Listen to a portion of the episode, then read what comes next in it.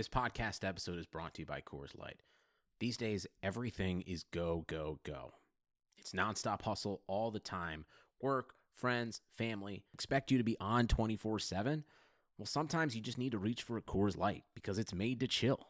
Coors Light is cold lagered, cold filtered, and cold packaged. It's as crisp and refreshing as the Colorado Rockies. It is literally made to chill.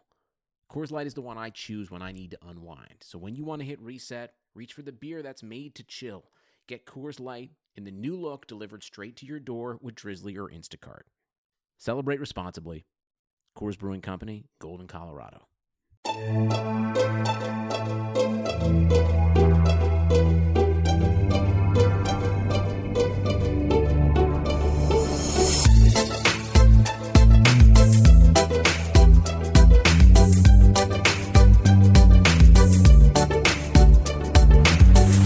Hey there, Knicks fans! How you doing? It's your boy Jonathan Macri with you for another episode of the Knicks Film School podcast. I am here with, of course, the one and only um, my co-host Jeremy Cohen. Um, Jeremy, I I imagine you're going to be watching. We're recording this on a Sunday afternoon. I imagine you're going to be watching the Last Dance premiere tonight. Is that fair to say? Either watching or certainly recording it. Okay. One of the two.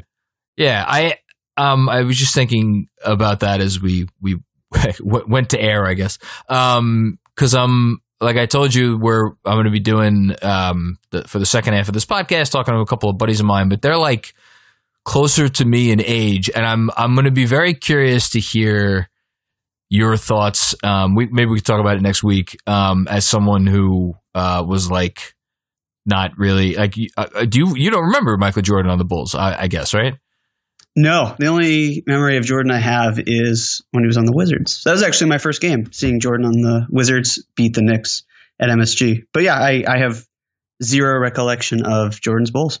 Yeah, we'll have to. We'll we'll maybe talk about that uh, next week and moving forward. Um, so um, just to fill everybody in at home, we're gonna do. Uh, this is gonna be a two part episode. Um, me and Jeremy are gonna talk for a little while, and then um, a little bit later on, um, as I said, I'm gonna recap the um, or provide reaction to the first, uh, I guess, two episodes of the Last Dance. But um, before we get to that, Jeremy, you put out um, a uh, I have to say, th- thorough does not begin to describe uh, what you did. I'm like, I'm looking at the table you made. So, for anybody who doesn't subscribe to the Knicks Film School newsletter, which uh, is free, and uh, just go to my Twitter bio and and you could sign up for it there. Um, Jeremy had on, I guess Wednesday, um, uh, essentially a a breakdown of the Knicks salary cap, but it was more detailed than that because you went into, you know, detail on kind of the nitty gritty, and I think it's it would it's a good time to talk about it because you know we're always projecting forward what this team is going to do, what can they do, what shouldn't they do, and you kind of set in stone like what what actually are they capable of doing based on where the financials are right now and what the financials project to be. And you actually took the next step and you kind of assumed the most likely assumptions and given those most likely assumptions, what are those totals going to be? It was phenomenal. Um, how long did that table t- take you to make, by the way? It's a really pretty table, I got to say. Thank you. Um, so, uh, Jeff Siegel of Early Bird Rights made a very similar table. And basically, what I did was I copied and pasted a good portion of it and then tinkered with the rest. And I added some other details. For example, he doesn't really have um, team salaries up there, I believe. So I kind of added that. And then I added the, the max contract in terms of length for what can be allocated. And um, I also I built out the 21-22 projections because he what he did was he had the 2020-2021 season and he had the you know the current projected and max room. So I just took that and applied it to 2021. And um, you know I, I I had to I, I couldn't exactly take the formula because there's some numbers that are put out there, but I had to go into some background to determine what would be certain costs and how those would factor in. But um, I would say the whole thing took me a few hours, and then collecting tweets and uh, and, and I, I got some really great questions. I'm sorry I wasn't able to get to all of them, but basically just trying to elaborate from there. And it helped me honestly by doing it because it, it really got to put a lot of what I'm thinking onto paper or you know not physical paper, of course, unless you're printing out articles, which I don't I don't know why anyone would be doing that. But I used to do that, are- by the way. Okay. Well, I specifically yeah, like- when when I when because like I in my school building the reception in the bathroom was really bad. So and I used to like to spend my time reading when I had to, you know, go do my business. So I would occasionally print out articles and bring them into the lavatory with me. Okay. So if you're doing something like that, awesome. Thank you. Um, Thank you for not Yeah, it- judging me. Um, oh no, not at all. I It's appreciate reading material. I get it. Yeah. Um, so yeah, it, it was the biggest thing where I was. I'm basically starting this series, and as I was going through it, I texted John. I was like, you know, I know that I have this article that's supposed to come out, but I I think that there's something else I can do with the salary cap in terms of breaking that out, and I felt that that would serve as a better foundation moving forward, and and just I, I feel like a lot of Knicks fans, um, to no fault of their own, it's just a lot of this isn't isn't necessarily something that they're familiar with, and it's my goal to essentially help create, and I know this is something you share as well, help create uh, an environment that just makes for a more well-rounded and educated community. And if I was able to do that in for anyone, then I'm I'm really pleased with the outcome.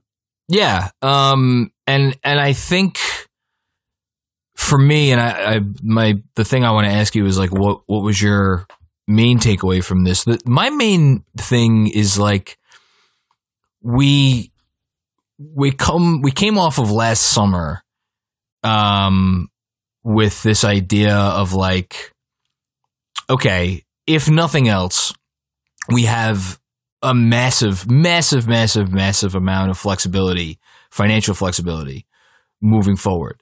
Um, but when you say that, you, you know, tend to gloss over stuff that, you know, like, you know, rookie salaries eh, tend to add up, especially rookie salaries, um, from players that were picked high in the draft. You know, RJ Barrett in the 21 22 season is scheduled to make uh, $8.6 million, for instance. That's, you know, that's not nothing. Um, you know, Frank Ntilikina has a roster, a, a cap hold. Um, and who, you know, and you, you obviously go into whether or not they should resign him or whatever. Um, the dead cap money, that was the thing that really knocked my socks off. And when I looked at your, and your chart, I'm like, wait, this has to be a mistake.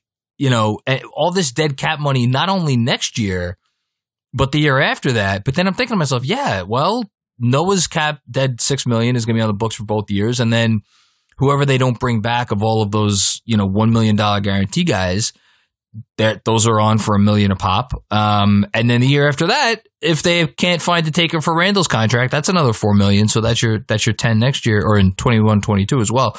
Um, and it's like, you know, 62 million you have is the number that we would be projected to have to spend in 21 22 and maybe we could get into a little bit of what that might mean in terms of like you know th- should they be thinking two max slots which i know you- you're saving for a, future article but um you know it's not I'm not saying it's not a lot of money, but uh, that was my main takeaway. What what was? Did you have like one overarching takeaway after you went through this whole exercise? Yeah, well, um, I mean, certainly the prospect, and it's it's very possible where almost one tenth of the salary cap is going to go to dead money, and it wouldn't even matter because the Knicks would still have the most cap space in the league. So um, the richest It's just it, the, the poor it's better it's i, I want to get your analogy right because it was really good it's oh, better um, yeah, let me. I've, I've got it pulled up. Just, it's just in better case. to be a Um, poorer jeff bezos among poor people than a richer jeff bezos among rich people which in your the reason you use this I, I recommend everybody go read the piece but you you basically made the analogy because of the fact that if the cap goes down um, everyone's going to be scrambling because you know the the cap is going to go down, and they're going to be looking to dump contracts potentially, and um, or free agents aren't going to be able to have access to the contracts they usually would have.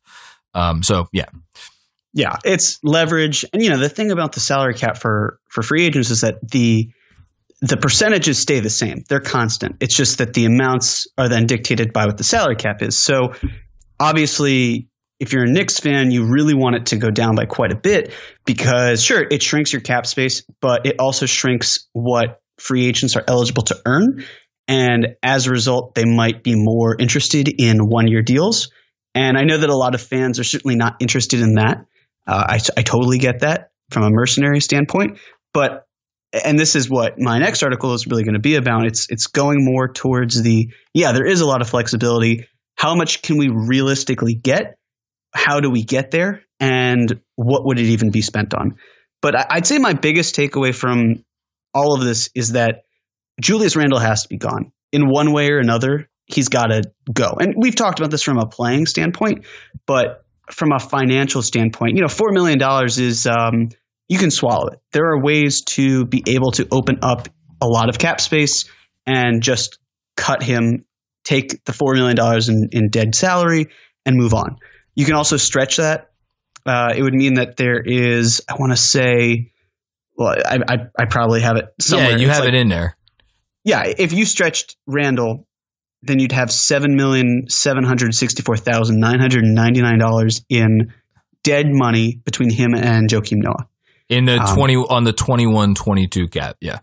Correct. And you know, that's it's not um it's it's not a huge issue, but also when you consider the fact that every dollar really counts in that situation, when you keep chipping away at the available cap space that you have, it becomes a little bit more problematic, especially if the salary cap in 2021 doesn't raise to $125 million as it's previously been projected.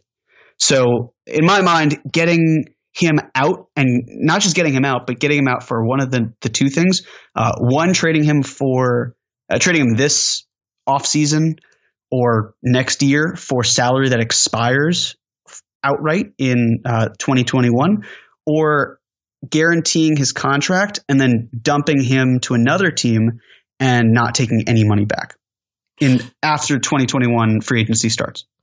Yeah, I've I've been thinking about not to get off track, but I've been thinking about Randle a lot, and more and more, I just I I think they'll trade him eventually, but um, unless it's in a trade for um a a bigger a bigger name, bigger salary player this offseason, I I would actually be surprised if they traded him in like one of the types of trades that we've bantied about on this podcast several times and just took him into next year and tried to rehab his value because I, I just I don't know, I just can't see Leon Rose in like one of his first official moves um, as team president, essentially salary dumping that contract, which is what I think we both agree. That's the only way you're going to get rid of him right now. Um, because I don't think anyone's going to pay uh, any kind of a, a, a, premium for him. Let's talk about Kevin Knox because um, Marc Berman, as you reminded me uh, before we came on, had an article on Knox. Uh, I think it was two days ago, uh, or maybe yesterday. I don't know. I lose track of the days, but basically said that Leon Rose was really looking forward to getting to see him over the last 15, 16 games. Um, and because of that, there is now, I guess, some possibility that exists that they will um, not pick up the fourth year option on Knox. And and for anybody who doesn't remember from the uh, what happened with Ntilikina and Dennis Smith Jr. earlier this season, that decision on whether to pick up a rookie's fourth year option essentially needs to be made. I, I free is it like a couple before the third year even starts, right? It's like before the end of training camp, I think, or is That's it maybe? Ju- yeah, okay. So there's a very good chance that we will not see Kevin Knox play another um, basketball game, or maybe not a very good chance, a, a decent chance. We're not going to see him play another game um, that counts at least before they have to make that decision. That number is, you have it here, is $5.8 million. I, I, I don't even know what to say because to me, on one hand, it's like that would be insane not to pick up the fourth year option of the guy you just spent the eighth pick in the draft on. And yet, you know, if they didn't pick it up on Frank, I think a lot of people would have been like, "Yeah, it's not exactly a shock." What what do you what are you thinking there? You know, it's not cheap. Obviously, I I, I It's not struggle nothing. with. It's not, not at all. Especially again, if if the Knicks find themselves planning or in a situation where they're they're trying to get two big name guys. Um, with Knox, you know, we were joking before we started that he feels like the ugly redheaded stepchild of the Knicks. You don't have to throw in ugly. Just right. redheaded stepchild All right, is well, enough. I'm one of those things, and it's it's I'm ugly. No, it's, it's the redhead. it's the redheaded part. That's me. Eh, Speaking of which, I actually found a my first white hair today. That was terrifying. Anyways, um, Good job by quarter you. quarter life crisis aside, with Knox, the thing is, I find it really fascinating to not pick up that option just because of the fact that you know we- we saw Josh Jackson, his option wasn't picked up, and the good news for the Grizzlies is if they want to retain him, they can offer him up to uh, the salary that they would have paid him regardless. The problem is that if they wanted to trade him, even though his value was so low, they now can't because he's not entering a contract year. He's he's or he's not entering the year where he's going to then be a restricted free agent. He's automatically an unrestricted free agent already. Yeah. So you lose a lot of leverage there, and there are probably a lot of teams that are not very high on Knox. I think for the right combination uh, of assets going back, if you want to call them that, then he can be had. But it's just to me the idea of not guaranteeing that, and it also gets really tricky with Calipari because Rose and Calipari are very close, and uh, Berman just interviewed Calipari, who said, you know, it'd be a mistake to to not have him come back, and he he just needs time. He's a project, all these things, and he's free to say whatever he wants. He's obviously a biased source, but to me, it feels very. It's just a very awkward situation if the Knicks, after Calipari says that, and he's free to again say whatever he wants, but for them to hear those comments, we know Leon Rose is very close with Calipari, and then just flat out not guarantee a fourth year on Knox's contract, effectively putting him on borrowed time with the Knicks. Yeah. Um. So the other thing that we should note is in that article um, is that apparently his Knox's camp was not um, thrilled with the fact that even after the trade deadline and Morris, you know, went away, like Knox still wasn't getting um, a lot of time. Like the whole Mo starting and playing 25 minutes a night thing. We never really talked about that, but like that that didn't make any sense uh, whatsoever.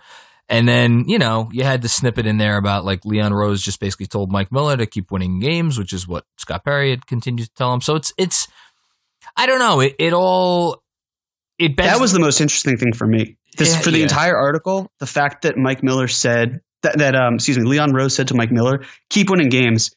I thought that was fascinating because when Leon Rose took over, the Knicks were just clinging to that fourth worst record, Yeah. and now um, I guess it would it was really what a week and a half or so later where the season ended, and obviously we couldn't have predicted that would necessarily happen, but the Knicks then fell behind both of the teams that they were ahead of.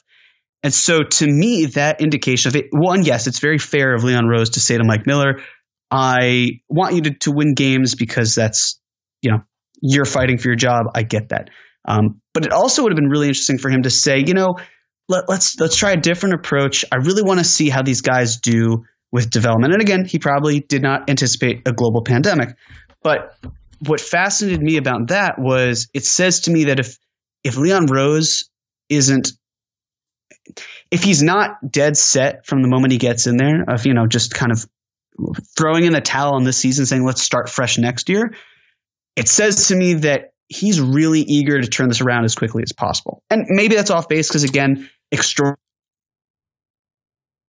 but i don't know just the vibes i get from that. And and i talk about this in my piece coming out this week where i really think that this team is going to or this front office rather is going to look for quick fixes maybe not at the expense at the young talent or of the young talent um, at least the best players that are on the team but enough where i just don't foresee them doing a, a kind of the type of rebuild that we might expect from a smaller market franchise I I think even let me let me rephrase that. I the the Knox thing about them potentially having doubts about picking up the option screams that to me.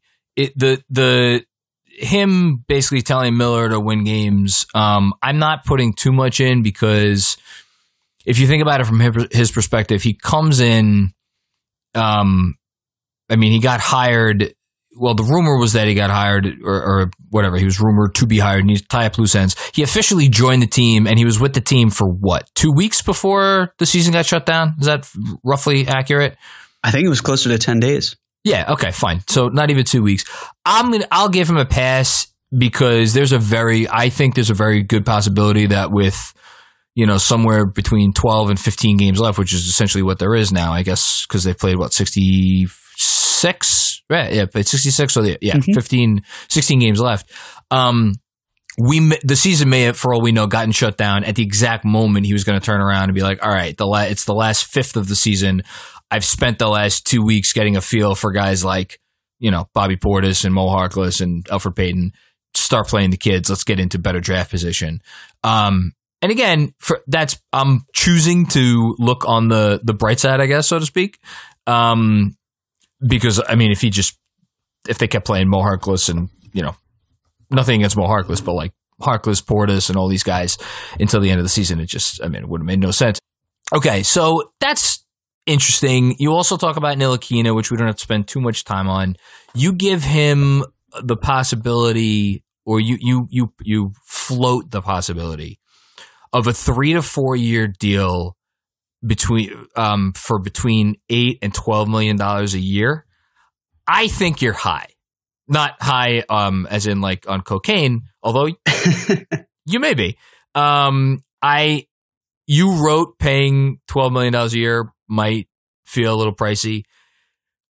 I think it's pricey. And I say this as captain of whatever it is, uh, president of Frank Island or whatever the, you know, our, our little condo association there. I love Frank. I just, I'm like, what if Frank was, if Frank Ntilikina was available on the open market this summer, what would he get? And my inclination is to say that he would get like a two plus one, like the third year be a team option at something like, I don't know, six million bucks a year, maybe somewhere along yeah. around those lines. Like I, and like, I'm not sure where, I'm not sure where Ntilikina's negotiating power is that he would see a number as high as you, you profit. So the way I was thinking was, uh, and I know Alex Wolf basically compared players, and I think you've probably done this in the past too, compared similar players and their contracts. So I looked at a player like Dante Exum, yeah, who that's I the comp. like three thirty three, um, so eleven per year. Marcus Smart got around twelve million dollars a year. Uh, they were. I think the Exum comp, by the way, is much more is much sounder and more. What's the opposite of disingenuous? It's more gen- it's more, genuine? Gen- genuine. Yeah, it's more. I think the Exum comp is more genuine than the Marcus Smart because like from essentially like day one, right. we knew Marcus Smart like had a certain effect on on winning. Whereas with Frank, there are people like me and you who argue that, but it's still an argument. Like the data is not there as much. You get you get what I'm saying? Sure. Absolutely. So Dante Exum really didn't show very much with his time on the Jazz. He was hurt repeatedly. He, I think he missed more games in his first three years, maybe even four years, than he actually played. And yet they still gave him $11 million. Um, does that mean that's the baseline? Not necessarily. But I looked at that where, and I also thought, okay, well, if he's also, if Frank's getting a contract, what? Um, three years afterwards. And if the salary cap goes up by $25 million or so, maybe even 30, depending on, on where it all shakes out, an extra $1 million or so wouldn't be absolutely insane. It, it might feel crazier now because we're in the present. Um, and, and I agree. I think that $12 million is probably a little bit on the higher end. But the reason I did that was because of the fact that we saw what Frank was doing And what we can't rule out is the possibility that next year he inflates his value to the point where now he's not getting lowballed. Maybe $12 million is still too high, but it's the sort of thing where if we're going for the sake of projections and he's trending up, then you're starting to slowly enter that territory. And so that's really more where I was going. Because right now, I wouldn't pay Frank Ntilikina $12 million a year. But who knows what happens the next I mean, it depends on when the schedule resumes and, and basketball picks up again, but who knows what happens by the end of his fourth year. So I, I was just kind of allowing for a little bit more space. Like, uh, like when you buy shoes, you don't buy shoes that, that come right up to your foot. You have a little bit of wiggle room. so I like that. Guy. That's how I was doing it. No, that's that's fair. Um, I don't think Frank is an uh, extension candidate. I, I, again, this is not me talking as like what me and you want. I, I think both of us would love if they were like, here, we'll give you, you know, four years, uh, twenty five million dollars or something along those lines, like this summer. Um, you know, and kind of dare him not to take it. I just we like those deals don't happen in the NBA, and with everything that we've been talking about with Leon Rose, kind of the approach he seems to be taking, where it's going to be an attempt to win sooner rather than later, and for all the reasons we talked about, every dollar counts. Um, the decision on Knox, like I, it, it doesn't seem to be trending in that direction. The smart play is to let him enter free agency, see what teams are that interested, and you have retaining power. So it's, I mean, yeah, but that, that's also that's dangerous because well, the other thing we didn't talk about though was which is the cap hold, which you factor into your cap projections for 20, uh, 21, 22. And it's obviously a massive cap hold. It's $18 million. So the way, um, I guess my, my point is that you're, so you're talking about having like, yes, you have matching rights, but that if they really do have designs on making him a long term piece, wouldn't it, wouldn't that wouldn't that compromise them so much such that they would need to relinquish that if they really had other designs on bringing in names via free agency? You know what i'm saying? I do. Um, and not necessarily because basically if the Knicks found a suitor for Julius Randle and essentially wiped his salary clean off the books wholeheartedly, um, they would be at around $60.8 million. If you wipe away Frank right away, then you can open up two max contracts. Um, but if you don't, then it gets a little bit more interesting um, because essentially then you have more money to play with. You could essentially sign Frank and keep everyone except for Knox. This is the other thing. I think that Kevin Knox or Frank Ntilikina, one of them likely is gone before summer 2021 if things start to come together. Like I, the can one I, thing I can I go? I will go a see, step further, but finish. Yeah. The one thing I don't want to see is more of a 2010 free agency route, which is trading things away just to clear cap space. I I would imagine the Knicks are smarter than that by this point, and that they've wisened up a little bit. Where it would basically be okay, we've got players on the books or at least one more player. So yeah, we we see a huge situation unfolding in front of us that we're really excited about. Uh, we have to trim fat. Great, we can either just renounce Frank Ntilikina's cap hold, or we can trade away Kevin Knox for no salary in return. And you can you can essentially do that if 125 million is the stagnant amount. Uh, you could you could trade away Knox for no salary return, trade away Randle for no salary return at some point over the next year and a half, and then you could sign a player like Frank Ntilikina, could be anyone, honestly, for up to $10.2 million and still have enough room for two max slots if that's something that presents itself. Yeah, they could. I mean, look, they have this entire conversation has made me want them to finalize the deal with that um, cap expert in um, Cleveland. Uh, what's it? Brock Brock Aller. Brock Aller, yeah. Although the thing that I'll say, and I got this from the Seth Partnow interview that I did with uh, Schwinn and Doug.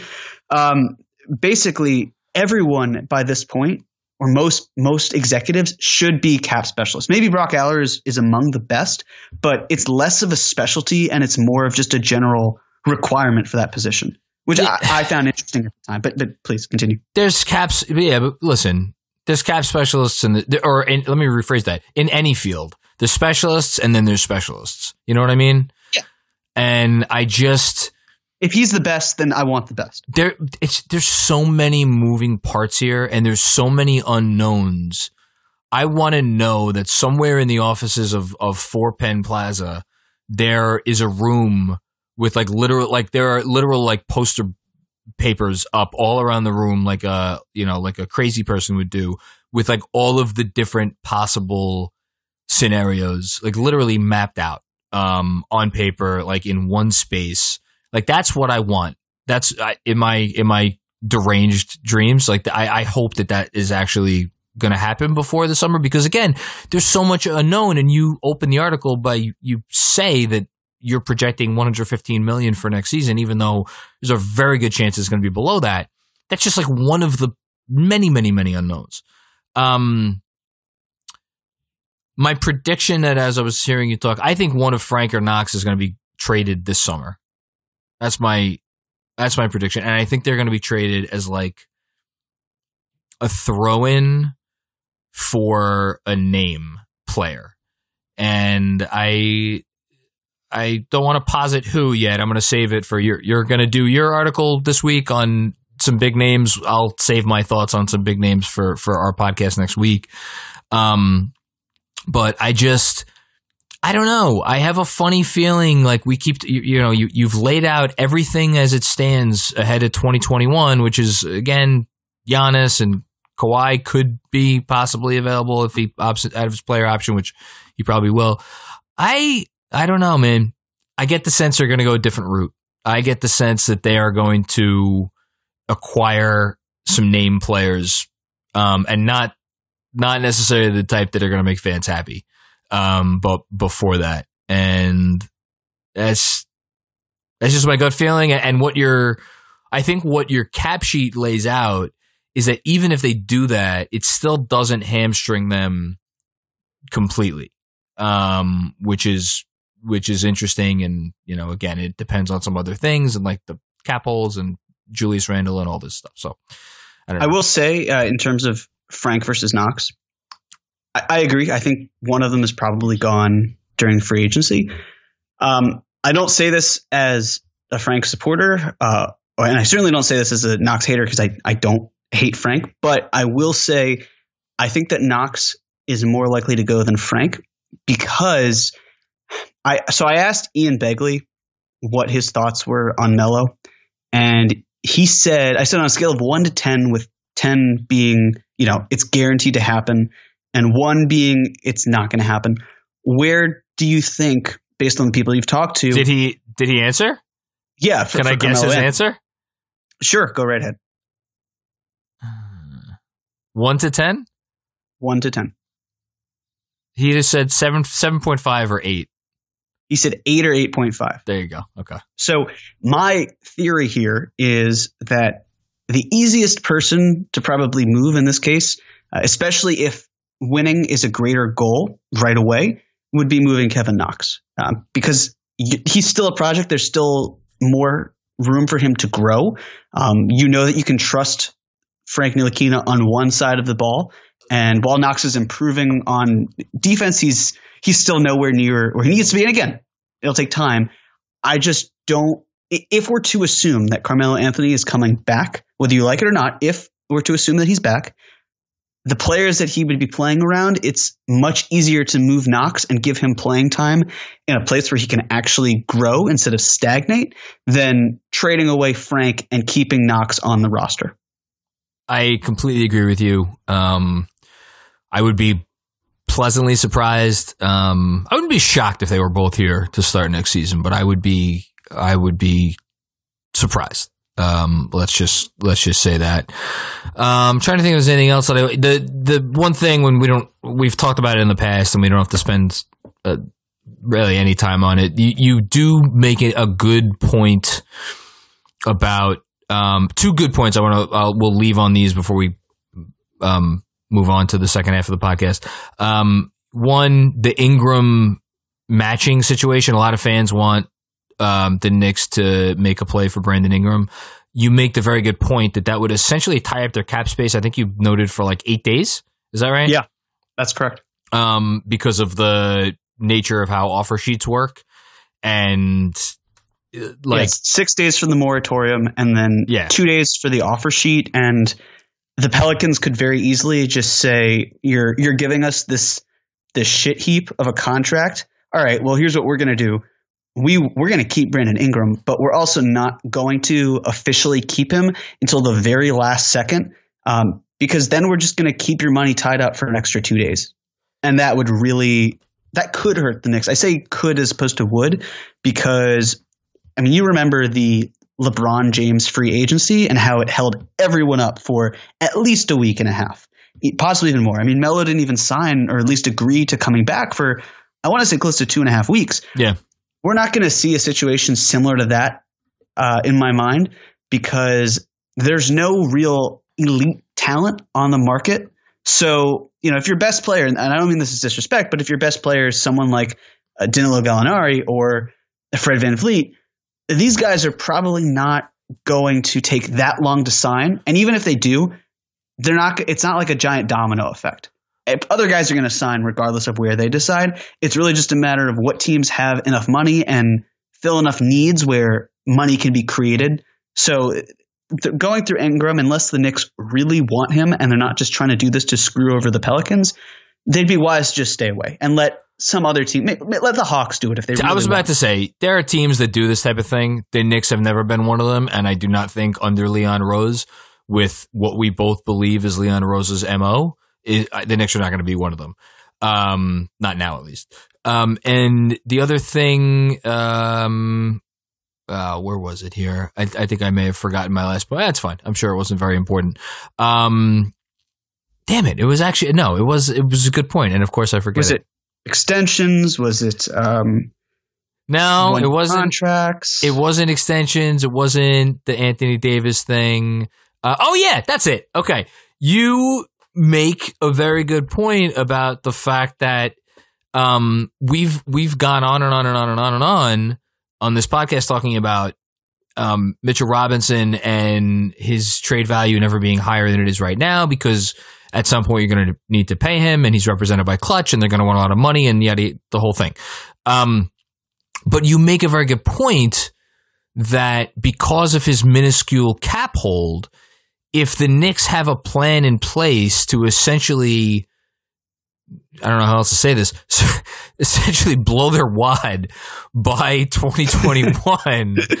uh, no, I mean, I- no, it's, it's it's an accurate way of the phrasing. yeah, no. If they if they're gonna blow their wad and spend all their cap space by the summer of 2021, um, it actually does make s- like it does make sense to hang on to him because then you just go over the cap to retain him because again his cap hold is is so small. Um, which made me happy because I was like, oh, okay, that's a because I in my heart of hearts like team building logic aside, like I don't want to trade Richard Robinson. I want to watch Mr. Robinson, you know, be the center of the Knicks for the next ten years. That's what I want. Um, so that that gave me uh, a slight sliver of happiness. Um, all right, that's it. That's all I wanted to say. Um, anything you want to say before we get out of here? Um, yeah, I mean, just uh, I'll have an article out for basically talking about what we've talked about in terms of the the two salary, two max slots, how that would go about. Um, yeah, you know, also not to not to bring the mood down too too much, um, but I I found out many of you are probably in a similar situation. I found out that someone I've come into contact with has passed from COVID nineteen.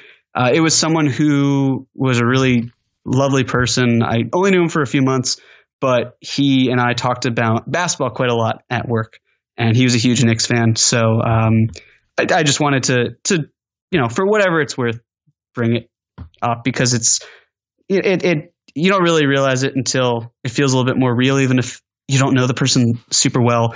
But yeah, you know, just this is a Knicks related podcast. He was a big Knicks fan. Um, yeah, I just hope everyone's staying safe as usual.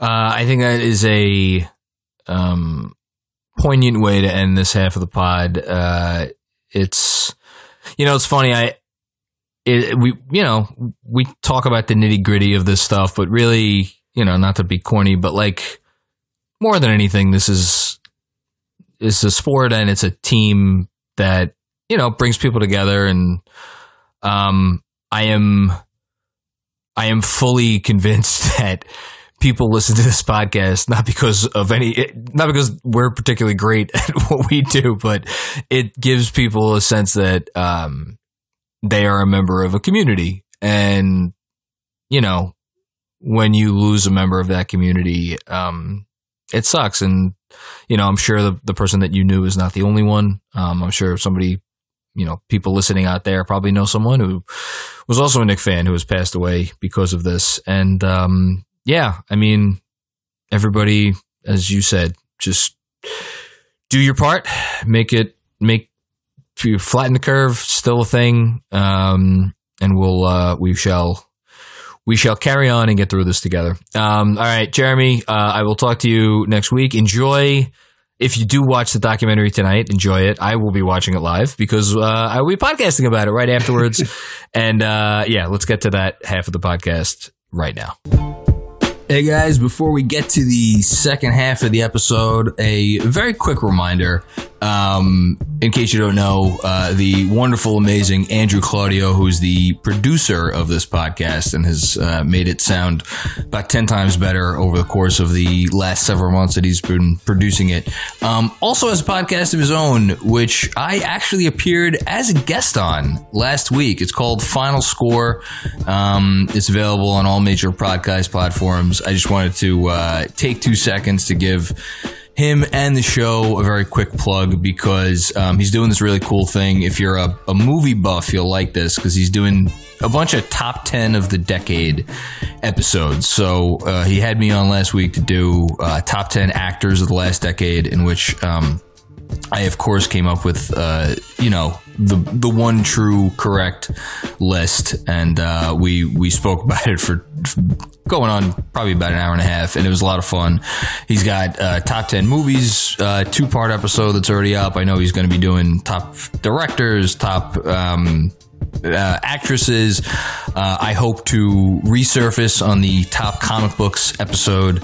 Um, but uh, it's a fun podcast uh, if you like movies. And um, after this is all over, he'll get back to talking about sports and stuff too. But uh, definitely check that out. Subscribe if you haven't already.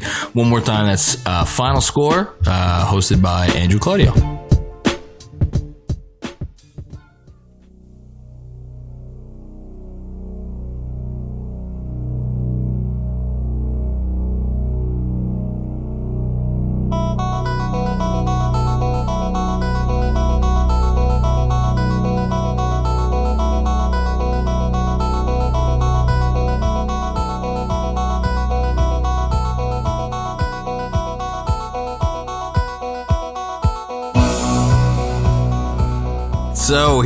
Are, um, as promised, a little uh, post game recap of uh, the closest thing we're going to get to a, a, basketball game for a while. With me on the line are my two degenerate friends, Bernard and Yash. Um, Bernard, how are you doing? I'm doing horribly. Quarantine is, is not great, but I'm happy to be on your podcast. That's great. Uh, for those of you who don't know, which I think was everybody, Bernard is existing with um, a very small child in a one bedroom New York City apartment. So kudos to you, Bernard. Yash, uh, how are things in St. Louis? You know what? Uh, pretty fantastic because I have uh, what are called bedrooms in my place living in the Midwest. And um, also single and childless. So this whole quarantine situation is pretty fantastic, actually. Fuck you, Have Yash. You using Quarantinder? okay. Yeah. No, um, it, I like that we've dispensed with cover names too. Oh, what did I say? I no, I kept it to to. Oh wait, did I say Bernard? Oops. Yes, I, I don't Bernard. care. Bernard is fine. Bernard's gonna be divorced by the time this airs anyway, so it's fine. Um, okay, so um, we all just watched uh, The Last Dance, which um, I gotta say, I don't know if it's that I'm just missing missing sports a lot, but that was uh, that was outstanding. I, I thought that was a great. Wait. yes. We're we're talking about The Last Dance. I thought we were talking about the Netflix series Too Hot to Handle on this podcast. Well, I don't even. I, I saw that text earlier from you, and I literally don't know what that show is. That a, is a reality show? It is. It's a Netflix show about sex addicts who Oh, are God. trapped in a resort together who need to not have sex or else they give up all of their money. Really? Yeah. I'll watch that. Um, not right now. Um, but I will at some point, preferably But no, without The my Last Dance was awesome. Yeah, no, it was. Um, I I don't. I think the the inner. I don't know what my favorite part was. Either the the the clips from the 97-98 season were pretty good, um, but I think the interviews like that they conducted now, looking back, um, were great. And I also like the way they kept intermittently going back to like different points in time uh, before 97, 98. Yash, what, what are your initial impressions? Uh, what are your takeaways from the first two episodes? Uh, well, first off, Michael Jordan's mom. I looked this up during the commercial breaks. Oh, this is gonna be good. 78 years old. I don't believe it. 78 years old and still looks fantastic. We need to hide her from Delonte West. Okay, not Um, canceled yet, so we're doing okay. Keep going. My my second takeaway is I had no idea how underpaid Scottie Pippen was. I had no idea that he was 122nd in salary in the NBA that last year with the Bulls, which is just okay. You have 30 teams in the league. You have five starters. 80% of the starters in the league were making more money than Scottie Pippen, who was at worst a top five player a guy who, when Michael Jordan retired the first time, the Bulls lost exactly two fewer games without Michael Jordan because of how good Scottie Pippen was. So it was a disgrace that Jerry Reinsdorf didn't agree to redo his contract. And uh, should I say what my full thoughts are, or do you really? No, no, we we we, we can. Uh, well, you know what? Why don't we keep those for our text uh, conversation? but thank you for for offering. Um, we, you know what? I actually think of all of like the old uh, basketball debates that I'd like to have, Scott, like how underrated Scottie Pippen is historically is is probably up there for me. Um, I wasn't gonna fuck my summer up. Is my gets my vote for quote of the episode or of either Oh episode? my god, I guess. unbelievable. What Bernard? Do you have any other contenders for for favorite quotes or, or moments? The the single best moment of the episode is uh, if you read there's someone with some wit who who's putting the words on the screen but whoever came up with Barack Obama former Chicago resident That's fantastic that was. I also brilliant yeah. the person that misspelled Isaiah Thomas's name and I have to think that that was MJ doing it on purpose oh, absolutely. So wait a minute, hold on, because you texted that and I I I missed it, but because he spells his name with only five letters, so did they spell no it? he he spells it I S A I A H and the show had it as I S I A H I, uh, I I I have to I have to correct you, sir. I believe Oh, I no, they believe got it right. I believe you are getting him confused with the other Isaiah Thomas. The Uh, blame Yeah, I think Mac was right on this bottle one. Yeah, I it's it's fine. Um, I actually I kind of wish they had done that because that would have been pretty fucking spectacular. I you know what I did enjoy that they got they got Isaiah in there for like a five second clip.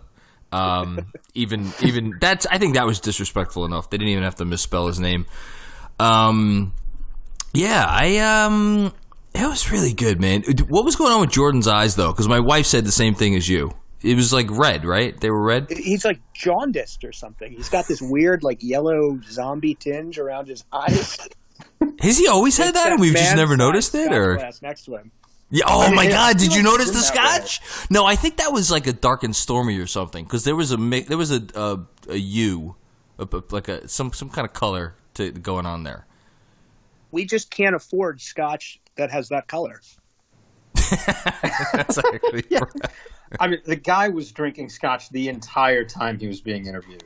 That may have something to do with it.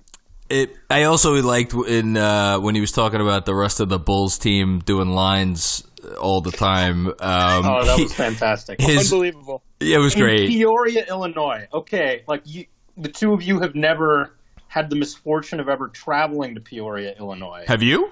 So, I was there on the way to a dance performance. Of course, you And know. there there is there is nothing to do in Peoria, Illinois, Other than dance.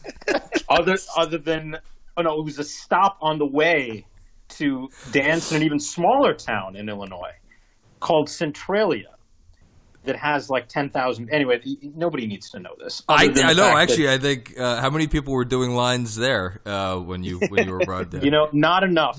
Zachary, not enough. Don't they all do meth now? Isn't that how it works? Ru- Okay, why does every Bulls former bench warmer look like they deal meth in Southern Illinois? No, they don't all look like they deal meth. They all look like they're youth ministers, which is like red state coding for child molesters. Oh God, that might get me canceled. Um, I le- I enjoyed uh, Bill Wennington's. Uh, I, you can't. That's not a Fu Manchu. That's that was a. What it's was some that? Tony Stark shit. Yes, yeah, he was channeling Tony Stark, except not Tony Stark at all.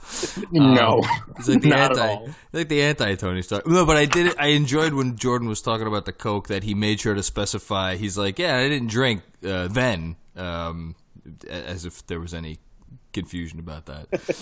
Pat Paxson looks like that dude who plays Rorschach in Watchmen, and in every other role, that guy plays a child molester. Oh Jesus! Um, yeah, Pax, uh, Pax was not having his best uh, day. I guess the bald, the bald goatee look is not. I don't know who decided somewhere along the way that that was a good look. Um, it's not. Um, it, it didn't work for for Pax. I'm trying to think who who looked good. You know who looks good? Ahmad Rashad. Ahmad Rashad looked fantastic in the episode. You, you know what else about? He sounds exactly the same. Oh yeah, sounds great. I'm, the, it's just it, the crisp, clear voice of Ahmad Rashad. Why like isn't he working anymore? Like, what is it like an NBC thing? Like, is or is he is he working? And I just don't like. I'm not noticing it. I feel like I, don't, I haven't seen him on TV in a long time. I I don't know either. I mean, it's like with Carson Daly. You see him once a year when he's doing the uh, New Year's Eve show, then he goes in hibernation the rest of the year. I, I, That's- I, I for one was I was here for Bob for young baby rookie year Jordan Bob Costas with his Justin Bieber haircut. oh my It god, was, uh, it That was was really not something. flattering.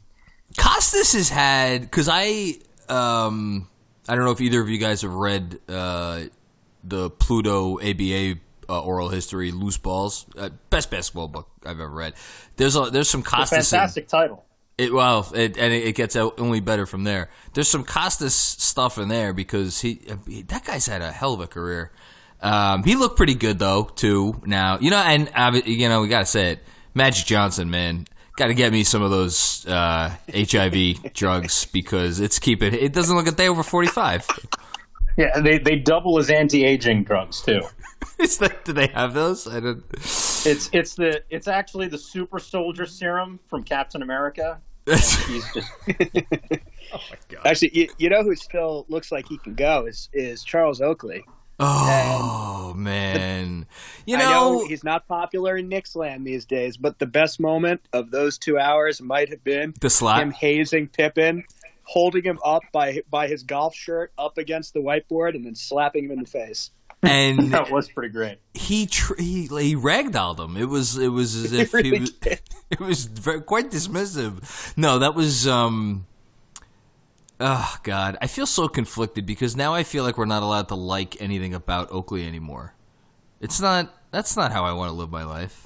Um, Uh, is that the consensus now? Because I, I disagree completely. Oakley's I know- my favorite player, and I'm never giving it up. I, w- w- listen, Bernard, you don't you don't abide by the normal rules and confines of society. Right. Yash, you, you Nor, barely. nor do. of Knicks Twitter, for that matter. Yeah, that's that, and that's that's why I love you. Um, I don't know. I, I felt a little a little conflicted, um, but it was good to see Oak. Oak looks good. Um, I don't even know how old Oak is. He's, he's probably got to be fifty something. Who the hell knows? Um, I'm trying to think what else. What, what what were some other big ones before we get out of here? We're gonna, should we do this every week? Is this going to be an every week thing? Unless I like we got to do a quick one every week. yeah, I think oh, I'm here for it. Yeah. well, you got the hour time difference. It's it's late for me. It's um it's eleven fifteen. Do you know how late that is? I haven't stayed up till eleven fifteen since I don't know when. Um, Oh, I remember. I remember. I'd be like texting you uh, after Knicks games, and uh, you'd already be asleep, listen, I waste And then I, I- I waste no and then time. I'd get a response.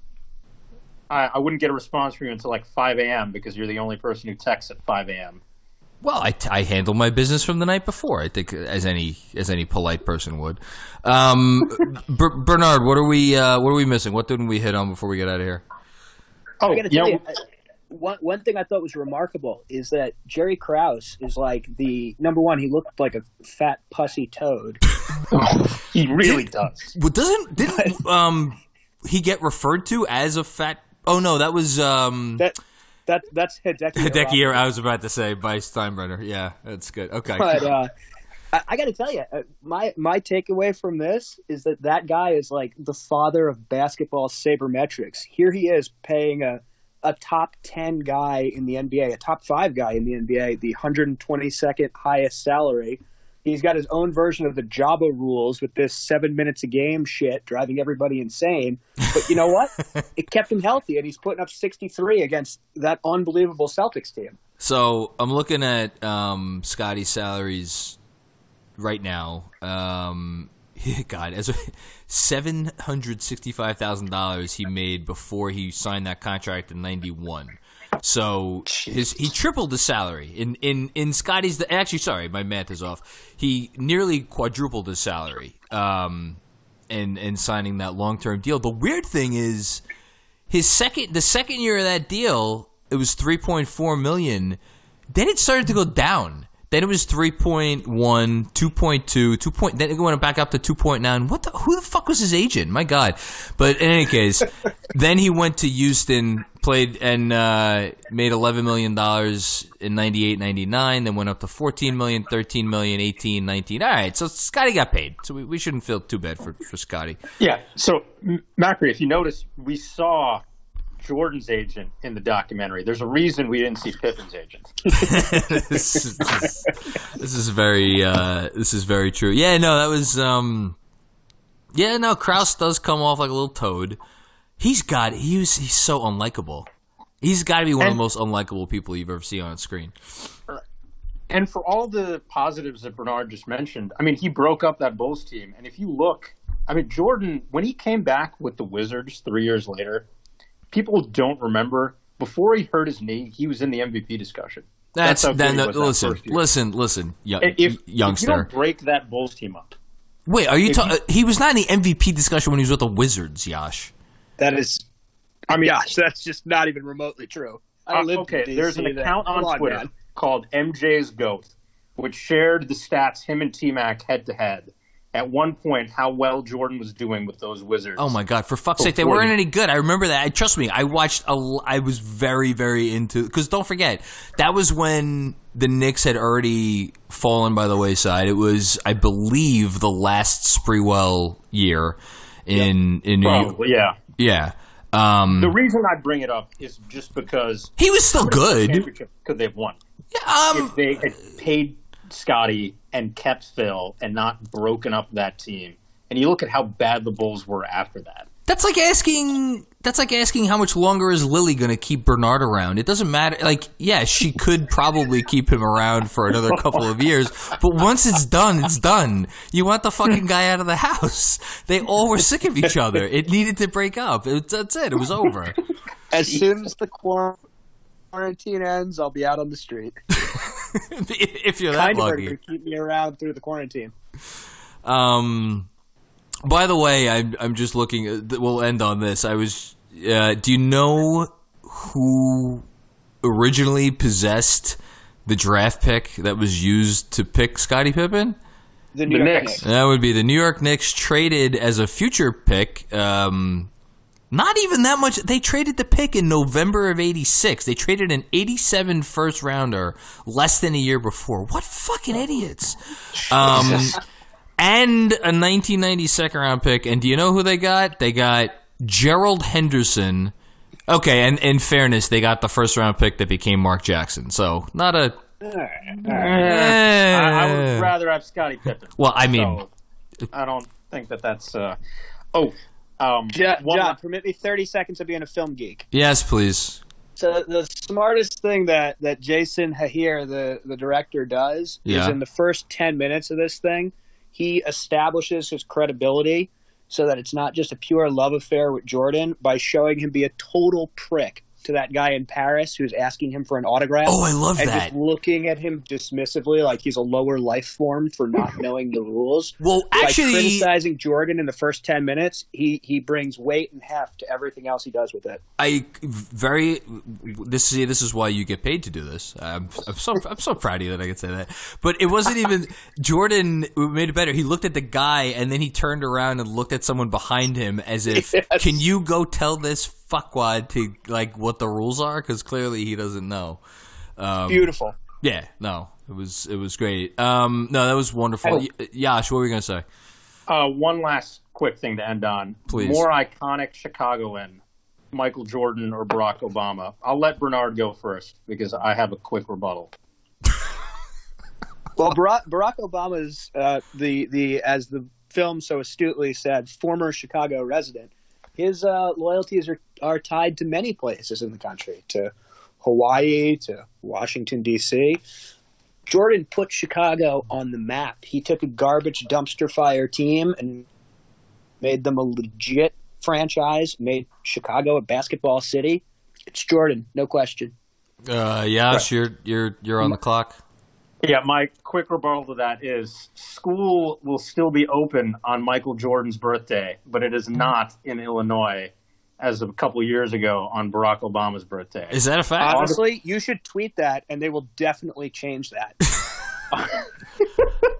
I I August 4th is Barack Obama Day in Illinois.